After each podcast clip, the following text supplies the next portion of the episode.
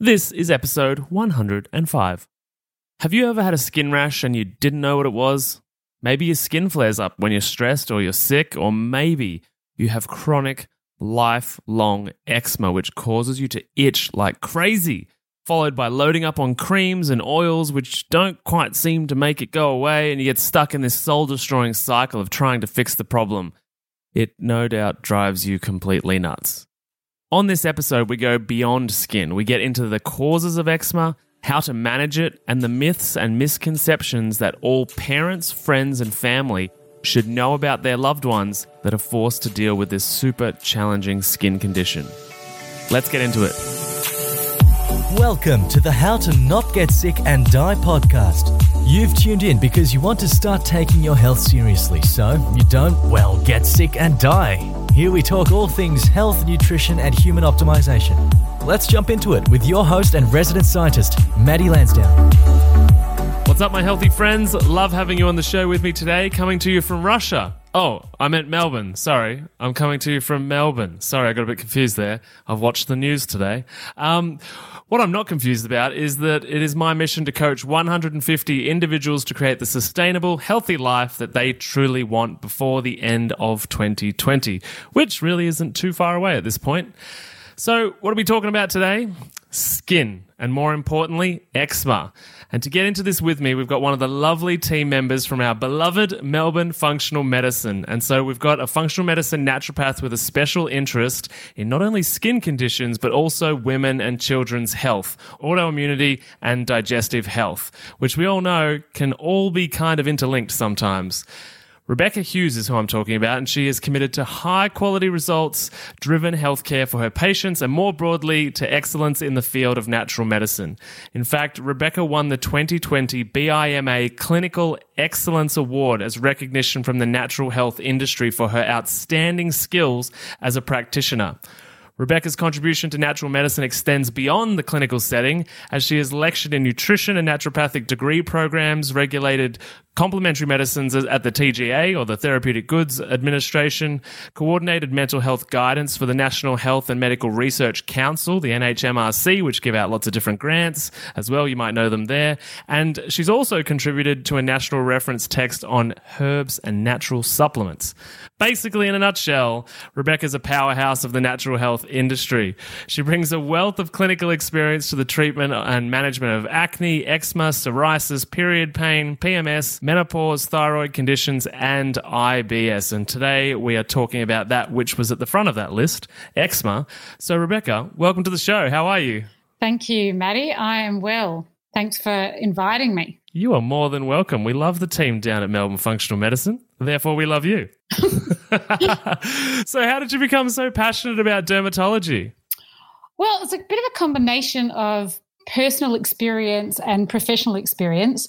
So, personally, when I was much younger, I had to deal with acne, unfortunately, um, as a young adult, which was quite a surprise to me. Like to to have acne after I finished high school, mm. I was um, I was not expecting that, and I got you know I wasn't a naturopath then. In fact, I didn't really know much at all then, and um, I was funneled down the usual medical funnel of antibiotics and the oral contraceptive pill and um, Roaccutane and not you know none of the risks or anything to do with that were really uh, explained to me.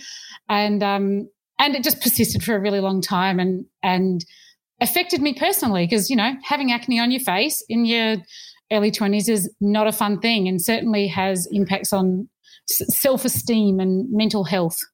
So i'm pretty that's why i'm pretty passionate about treating skin conditions because I know that it impacts people much more than just their physiology. Yeah, absolutely. Yeah, it has it has more broader impacts for them. So yeah, that's I guess why I'm really passionate about it at a professional level.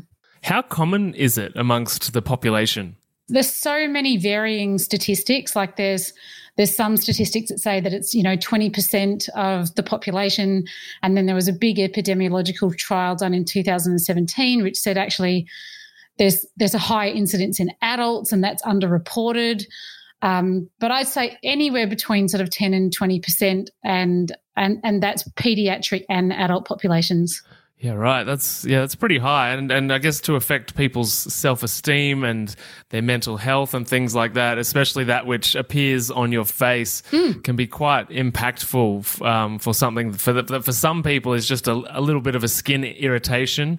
Um, but I'd love to know more particularly with your own journey, because you mentioned antibiotics, you mentioned a few different medications there.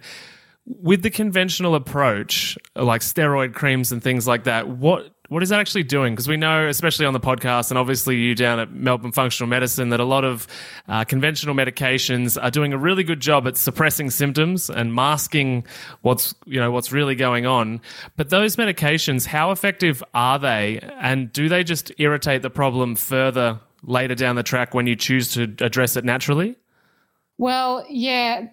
Look, steroids are very, very powerful drugs. And I think they're kind of underestimated in their level of power because they're prescribed and available in such an easy fashion. Like you can even get low dose steroid creams over the counter without even talking to a pharmacist, I think. Um, and then there is increasing percentages that are prescribed by doctors and dermatologists. And um, unfortunately, I think the part that isn't really uh, considered or necessarily communicated to patients is that you can develop tolerance to these types of drugs. So for a while, they work and they suppress the inflammatory response and therefore reduce the redness and the pain and the itching. But over time, that's why people need to be prescribed higher and higher doses or concentrations of steroids. And um, so there's there's a problem with that that I'll go into in a moment, but but also the issue with with steroids intrinsically is actually that they over time they start to thin the skin and impair its healing time. So it's kind of counterproductive. Like if you have a skin condition where you've already got this increased requirement for repairing that tissue, and then you're using a drug that um, whilst it might control the inflammation, actually thins and makes that tissue more fragile it's not very useful as a long term solution. It might be good as a short term band aid fix, but it's not really a management tool, in my opinion. Um, and then there's also this horrible syndrome called topical steroid withdrawal syndrome, which is a type of steroid rebound. And, you know, you see steroid rebound in with people who use nasal decongestants, for example, where they report feeling much more congested after they stop using the nasal decongestants. And the same thing happens with um, topical steroids. And it's also called sometimes red skin syndrome. Right. And it's a it's a, actually an iatrogenic or um, medication related disease that is separate to the eczema. So not only then is someone dealing with their eczema returning from stopping their steroids, now they're dealing with a whole other um, immune related situation from withdrawing the, the use of steroids. Yeah, wow. So the steroids essentially cause a secondary, I guess, health issue. yeah, yeah, and a really long one. Topical steroid withdrawal can take months and years to, for people to, for normal function of the immune system and and the skin to restore and and resume its normal sort of state it's it's very debilitating for people. Yeah, it sounds horrific. And I, I, actually know a couple of people that have had s- some kind of experience in that space. And although I'm definitely not a dermatology expert myself, but my understanding of the the dermatology field is that as as a general field, we don't really know a ton about it. And things like, you know, eczema is is a really really broad umbrella term for a lot of different mm. just it's kind of like the word cancer you know? The word cancer is an umbrella term for hundreds of different diseases and, and it's kind of like that with eczema. So that must make approaching um, eczema you know be it conventional medicine or naturopathic medicine really challenging because it's like where do we begin with this massive umbrella of, of different symptoms that fit underneath that umbrella yeah, it can make it challenging. I suppose the diagnostic label isn't really that important to me. You know, call it eczema, call it atopic dermatitis, call it hives. You know, it's not really uh, that. It's not that useful from a treatment perspective. Um, I think what's what you what's useful to know is that the immune system is dysregulated. Otherwise, it wouldn't be causing this reaction in the in, in a yeah. in, you know in this particular human and that's the main thing to understand and i think that's i think that's fundamentally the only thing we really understand actually is that there's a loss of t regulator cell activity so um you know there's a suppress you know there's a um because of that, then there's more IgE mediated reactions. Mast cells are primed. Um, there's a inhibition of um, T helper cells. So that's primarily what's driving the immune dysregulation. But but then you've got to work out well, well why? Why is the immune system behaving that way? And and that could be that could be anything from really from molds, mold spores to food to dysbiosis, so an imbalance in the microbiome. Um, it could be that sensitization has actually happened through the skin itself, because even the epithelial barrier is an opportunity for sensitization. It doesn't always have to have to happen internally or systemically to start with. I don't know, like that. Yeah, that's just that's just some of them. That's just some of them. And there's also a relationship between autoimmunity and atopy because of that T regulator cell dysfunction. Like there are there's studies that show links between um, autoimmune thyroiditis and um, and atopy. Yeah, right. Atopy being, you know, eczema, asthma, hay fever. Well, is that a histamine based link? Mm, I'm not really sure. The the main thing I think that they they that they think it points to is um, the T regulator cell function um, not being not being there, and so all of those other because T regulator cells control a whole lot of other ways that, that the immune system behaves, it's going to cause or you know, it's going to result in dysregulation overall. And if you think of, and, and then you can put, then it's easy to sort of see how atopy and autoimmunity actually are related. Whereas previously, I think we thought they were sort of quite separate arms of the immune system and, and yeah. had a different etiology. Whereas now there's there's more and more evidence pointing to that they're actually quite highly related. And that's why you do see them in families. Like, I, as part of my clinical work, I take um, family histories. And so, for people who have atopic dermatitis or eczema, I'll often see things like psoriasis or thyroiditis or things like that in their family history, whereas they may not experience that personally, but how the immune dysregulation is manifesting in them is in their skin. Yeah, that's really interesting, and I obviously love that because you know you went back to the immune system, cause-based medicine, which is of course you know the functional medicine approach, whereas the conventional medical approach is you know suppress the symptoms and then cause a few sounds like cause a few other issues with with that suppression, and so um, it's interesting that you go back to the, the the core functioning of the immune system. So obviously the thing we hear a lot is that you know these types of things often start in the gut. So from a gut perspective, for mm. those that suffer these these skin issues that that are, are gut are caused by a dysregulated gut or a dysbiosis, mm. what is it? Is it their diet? Is it you know experiences they had as children? Is it you know maybe experiences that they had in the womb that have led to that? Because I, I myself actually was born with all over body eczema mm. and um, tried steroid creams. I have no memory of this. This is my mum just telling me this, but um, she tried all the different creams from the doctors and, and all these different things. And the only thing that worked was uh, mum did a, an aromatherapy course in the late 80s and whipped up a concoction. It was almond oil based. I never saw eczema ever again, but it was the only thing that worked. So I'm really hmm. curious, um, you know, what other other people out there that experience it that going that have got something going wrong in their gut, what is it usually?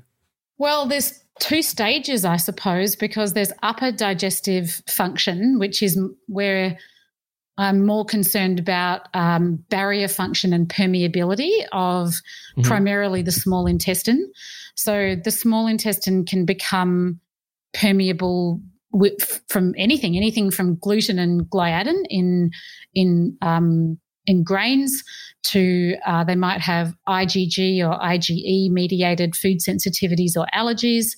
There could be pathogens that have caused um, some kind of uh, transient permeability, transient or permanent. Um, something I've been reading and learning more about lately actually is um, mycotoxins from mold and their ability to cause intestinal permeability and then stuff that, you know, skin conditions that look like eczema. Like it's not necessarily atopy, but it, but it looks like that. So certainly intestinal permeability, I think, is really important because then that contributes to that, um, like that poorly moderated immune response because basically, you know, your small intestine is usually a fairly tightly regulated um, situation where your body intelligently decides what's coming through and what's not passing through um, the barrier.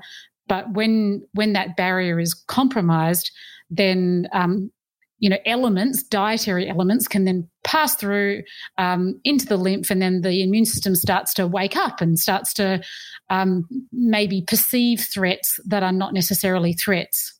Um, so there's that, and then in the large intestine uh, or the large colon, probably my main concern is about well whether someone's moving their bowels or not. And I think that's that that's that's something that I don't think a lot of people necessarily realize is that having a full and complete bowel motion every day is actually a normal, healthy thing to do, and it actually de- is part of detoxifying your body of things that are no longer required. So there's that. And usually, if there is any constipation, um, it's often caused by an imbalance in the the ecology of the large bowel. So call it dysbiosis, call it, you know, whatever term you like, but it's an imbalance of those bowel flora. And, you know, I think we've really only just sort of touched the tip of the iceberg when it comes to microbiome research as well, that we're only just Definitely. beginning to understand what our microbiome does, but we certainly know that it confers a lot about how our immune system behaves.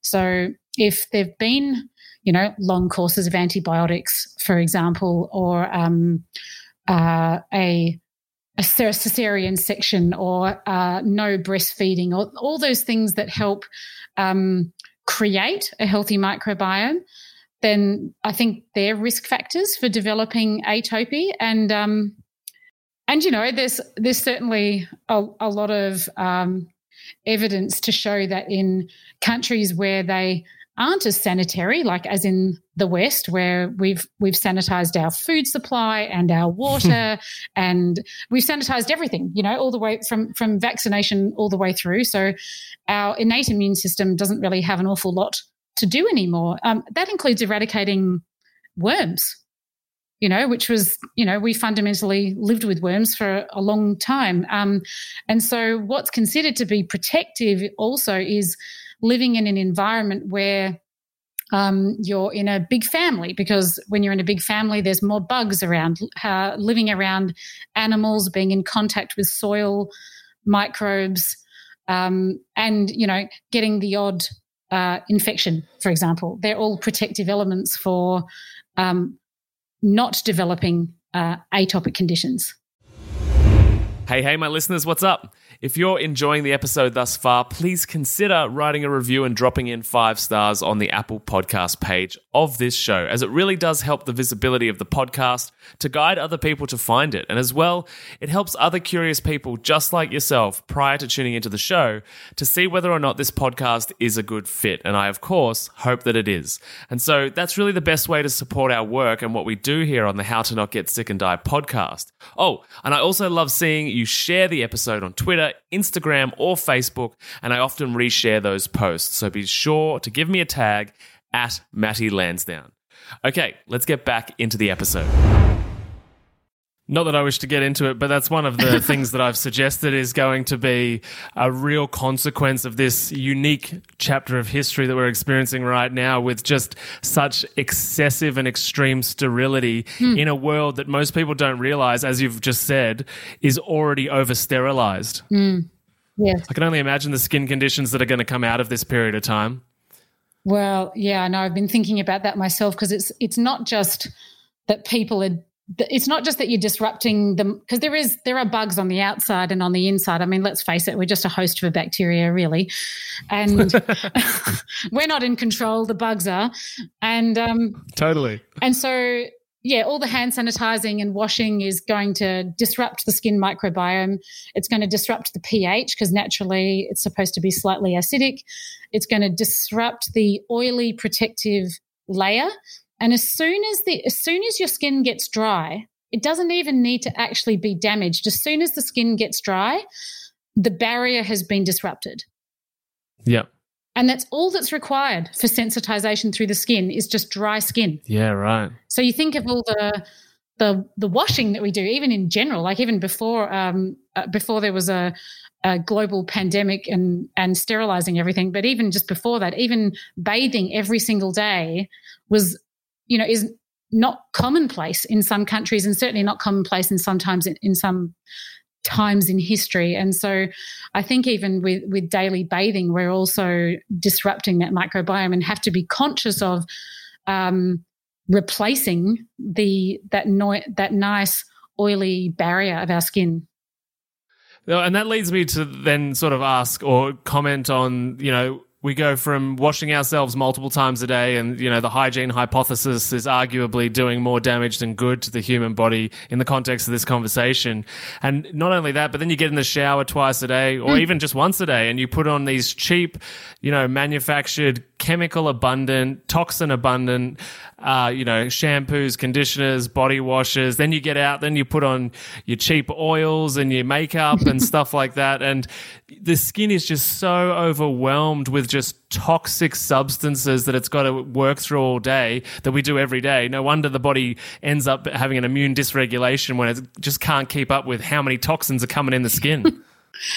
yeah, yeah. I guess I never really, I mean, I do think about it, but yeah, it certainly is a, bo- a bombardment, and some of those things are lipid soluble, which means they'll they'll actually permeate, you know, the the basal membrane, and so some of them are getting through, some of them aren't getting through, but they're probably still all stimulating an immune response of some kind, and and that's just the outside, right? That doesn't even take into consideration what we're doing to the inside.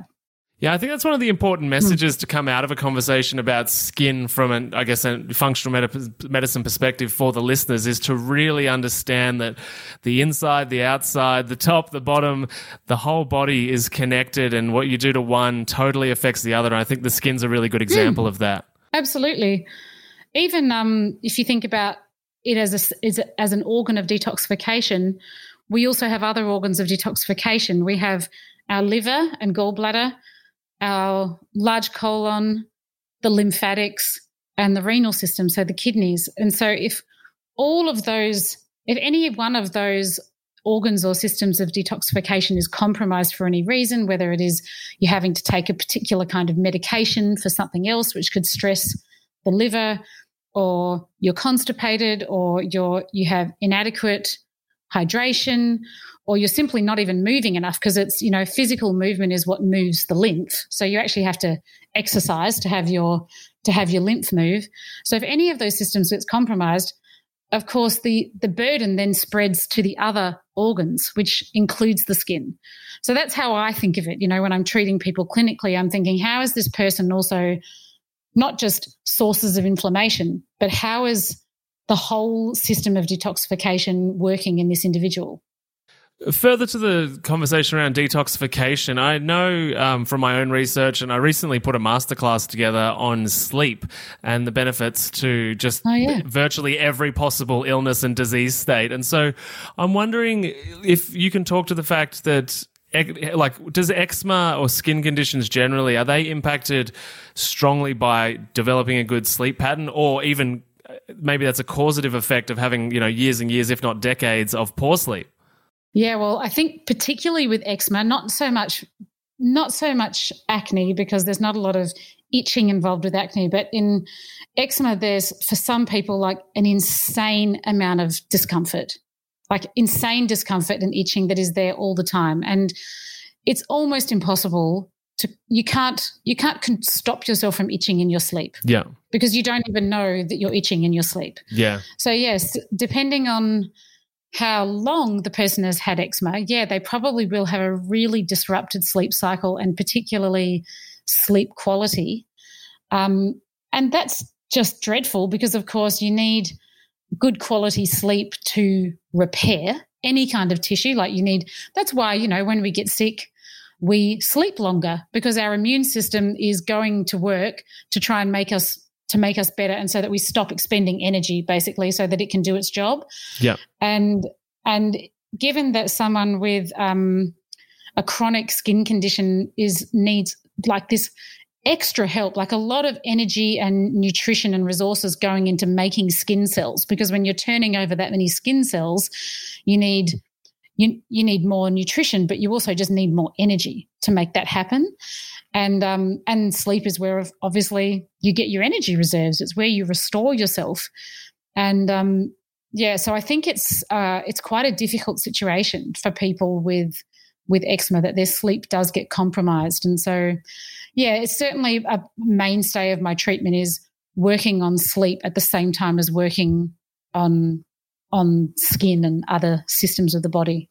You mentioned in there like the excessive itching and discomfort. I'm I'm curious, and this is just going out on a bit of a limb as somebody that obviously hasn't experienced that type of thing, but is there a do you ever find that there's a psychological or belief element too for people that have that excessive itching that maybe um, you know just becomes such a natural part of their their behavior, like an idiosyncrasy that they have, um, that that kind of perpetuates the cycle? Like, you know, I have eczema, I'm itchy, therefore I scratch, and this is just a, a loop that people can get suck, stuck into as well. Does that ever contribute to the problem? I don't know that it's that conscious, but I think there's certainly habitual scratching and nervous scratching. That's what I've observed in yeah. in a lot of my patients, like who are sitting in front of me, and I can see that if they get nervous about something or if they start talking about something that is um, a source of stress in their life, that often they'll start itching more at that point, right. or itching or scratching more at that point. So I don't think it's I don't think it's necessarily uh, an identification with the condition, but it's more that the the itching and the scratching has been going on for such a long time that it has become a habit, an unconscious habit. Yeah, that's really interesting. I'm always interested in the belief uh, and sort of habitual patterning of different things because it's just another layer of, of, of complexity to try and solve that issue because it, it sort of blends into one's identity at some point, mm. um, which becomes you know just really challenging to to tether, untether those sort of things apart.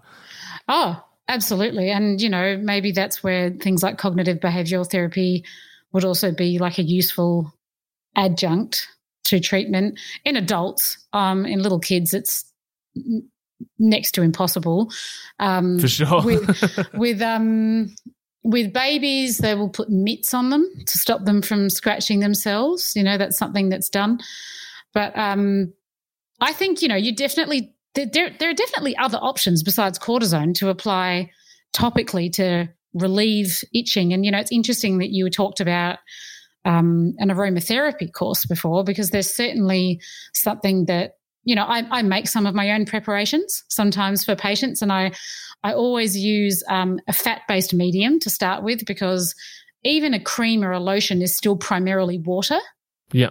And and water is drying. It's inherently drying. That's why, you know, when you get out of the shower, your skin can feel um, dry and rough and dehydrated. So I always put it in a fat based medium and then adding things, you know, adding preparations that have anti inflammatory components to them, like chamomile, for example. Um, has this component called alpha bisabolol, and that has a really strong anti inflammatory um, action you know, as does lavender.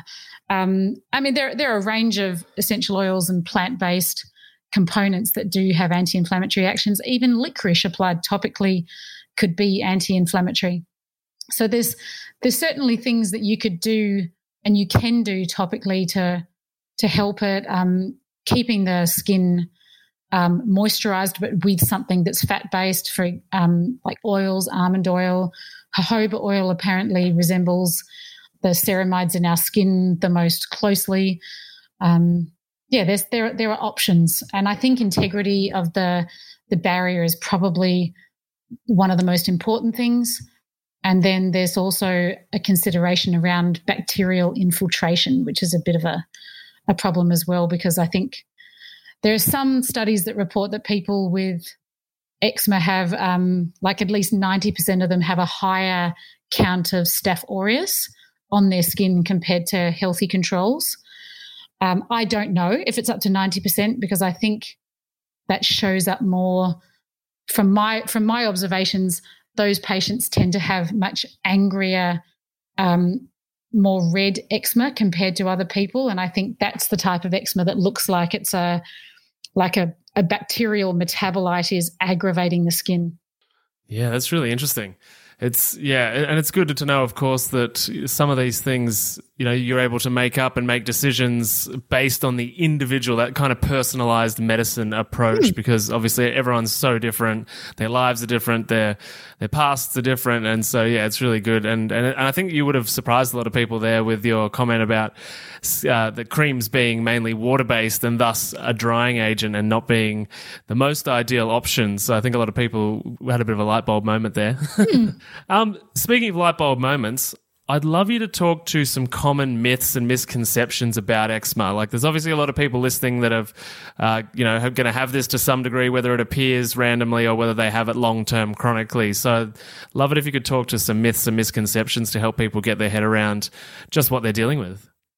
Well, look, I probably already harped on about it enough, but the um, treating that treating the outside only is a sufficient approach to treating eczema because it is, whilst it appears only on the outside, it is actually a systemic condition. So it is your whole immune system creating this response that manifests on the outside of the body. So I think, you know, the treating the inside, you know, everything we talked about, like gut permeability and the microbiome and modulating the immune system, that's all really important, as well as treating the outside.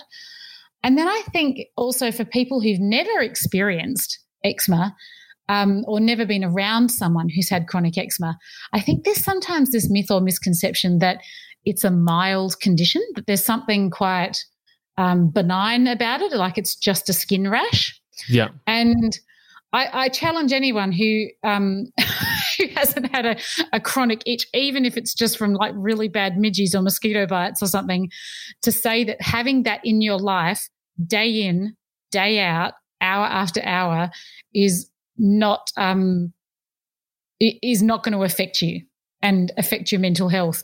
So that's certainly what I've noticed the most is that that with the longer the eczema goes on in well, particularly in adults, I'm speaking about adults, the more likely they are to have things like sleep disorders and anxiety disorders that are that are directly related to their condition. And in children, because I've treated I've treated a lot of kids with eczema, um, how it shows up in them, of course, is completely different. And I think it sometimes get mi- gets missed because it gets dismissed as tantrums it's like, oh, they're just having a meltdown or they're just having a tantrum. It's like, no, their whole nervous system is completely irritated. Like yeah. it's totally irritated yeah. by what's happening by what's happening to them and they're not intrinsically naughty kids who have meltdowns they're just they just don't have the language necessarily to express how they feel. And i've certainly um, experienced this with plenty of parents who like when i've treated the child for the eczema they're like oh my god it's like i have a different kid. That's a good outcome. And and in yeah yeah it is a good outcome. Yeah wow. Mm. well yeah i guess that's that's good to, for parents to know as well like and i can imagine there's a, a long list of I guess health challenges that kids experience that they don't have the language for uh, that uh, you know they they act out because they're un- unable to communicate that that situation. Mm, yeah, they wouldn't even have a a word or a name for how their body feels. Yeah, absolutely. Hmm. Well, Rebecca, I've loved having you on the show. Thanks so much. I think you've yeah dropped a, a bunch of bombs and uh, you know blown people's minds here, especially those that have family members, kids with these issues. So I'm really, really grateful for your time. But where can people find you online um, or at your clinic where you are um, that have skin issues or women's, men's health issues, gut issues, or anything like that? Oh well, where I practice is is is Melbourne Functional Medicine. So their website address is www.melbournefunctionalmedicine.com.au, and the Instagram handle is at melbournefxmed. And I also have my own website, which is www.rebeccahughes.com.au. Wonderful. Thank you so much for sharing. And I'll put all of your links and your handles and tags and whatnot in the show notes below. And for anyone listening, if you've learnt anything on this episode or you have a friend or family member that you know could benefit, please share the episode, take a screenshot, chuck it into your Instagram story or whichever social media platform you like to hang out on, and uh, give us both a tag. And to wrap up, Rebecca, what is one piece of health information that you wish more people knew about? Oh, talk about putting me on the spot. Um, There's so many, right? I had to answer this question myself on episode 100. I I actually think it's what I you know I said it earlier in in the episode is that the importance of I know it's not nobody wants to talk about it, but the healthiness of poo and having a full, complete, well formed bowel motion is a really good sign of excellent health. And I don't, and every day. And I think that's, um, that's all you need to know. I love that. And for everybody listening, I'm going to put a link in the show notes to what's called, you may or may not have heard this, the Bristol chart. And you're going to make an assessment of your situation when you go to the toilet next. And you're going to know exactly what Rebecca means. And you want to be a four. You want to be a four. I do feel sorry for Bristol, though, that that's what they're famous for. I know. no, I couldn't agree more with that. With that, I totally agree. Good gut health, good bowel movements, uh, yeah, central to overall health. Exactly. Wonderful. Thanks so much for your time, Rebecca. I look forward to catching up again soon. Thank you. Bye. Bye. Thanks for listening to the How to Not Get Sick and Die podcast. If you love this episode and health information is your thing, then please consider subscribing to the show. And when you're done, head over to iTunes, Google Podcast, or whichever app you use, and we'd be grateful if you could leave us a five star rating and write a review sharing your opinion on the show, as it really helps the podcast grow. Thanks so much, and I'll see you on the next episode.